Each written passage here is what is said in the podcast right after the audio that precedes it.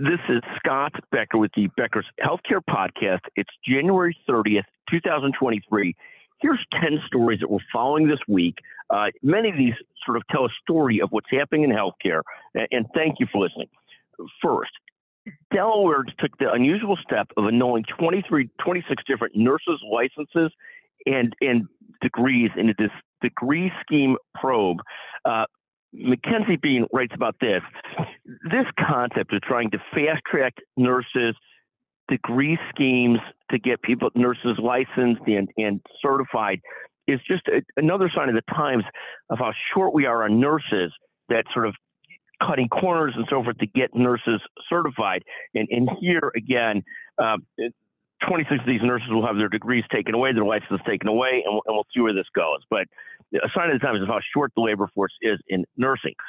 Second, there's an article in Becker's Healthcare this morning by Anna Falvey, a list 50 systems with great orthopedic programs. Again, orthopedics, one of the mainstays of big health systems, so important to the um, just the constant profitability of health systems, small and large. Uh, a couple systems deserve specific shout outs that we'll give this morning. First, no better institution in orthopedics than the Hospital for Special Surgery in New York, uh, which is led by Louis Shapiro, one of the great CEOs over the last couple decades. Uh, the Hospital for Special Surgery has been named, I think, for 13 or 14 years in a row as the best in orthopedics by U.S. News and World Report. Second, also special shout out to Rush University in Chicago, the medical center here, uh, led by Brian, led at least in the physician level by Brian Cole, Frank Phillips, and some others. They always have a top 10 orthopedics program. I think last time I looked at U.S. News, it was sixth, but a magnificent leading orthopedics program.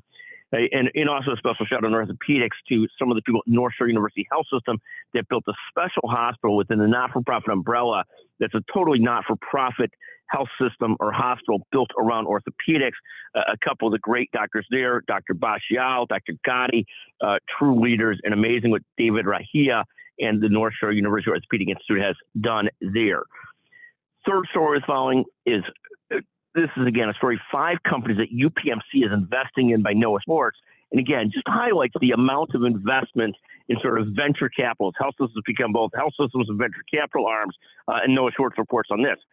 Four story Northwell VC arm. Uh, again, they invested another sort of amount of money in, in a company 12.7 million in a company that's detecting emotions with AI. That's Northwell.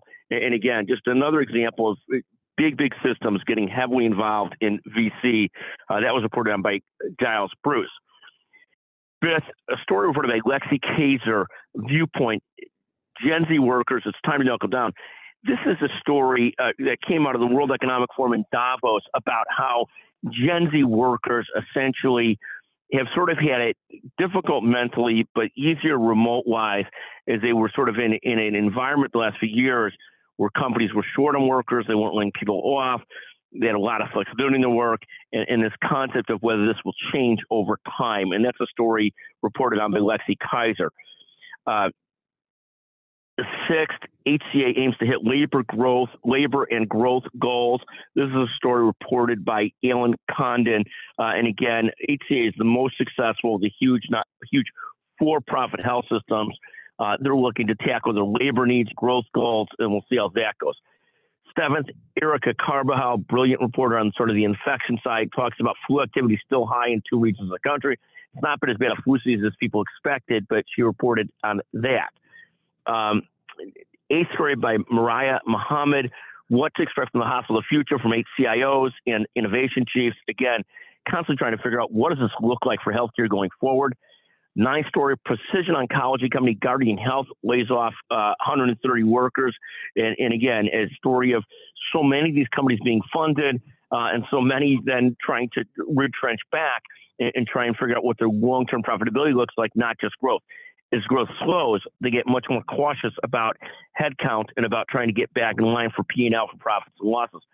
And finally, 10th, CVS and Walmart to cut hours at most pharmacies in March.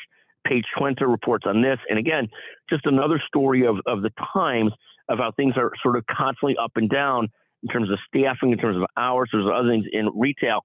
I don't expect this as much from Walmart and CVS, but interesting to see. In any event, thank you to, for listening to the Becker's Healthcare Podcast uh, just a, a lot going on in healthcare. And thank you very much for listening. Thank you.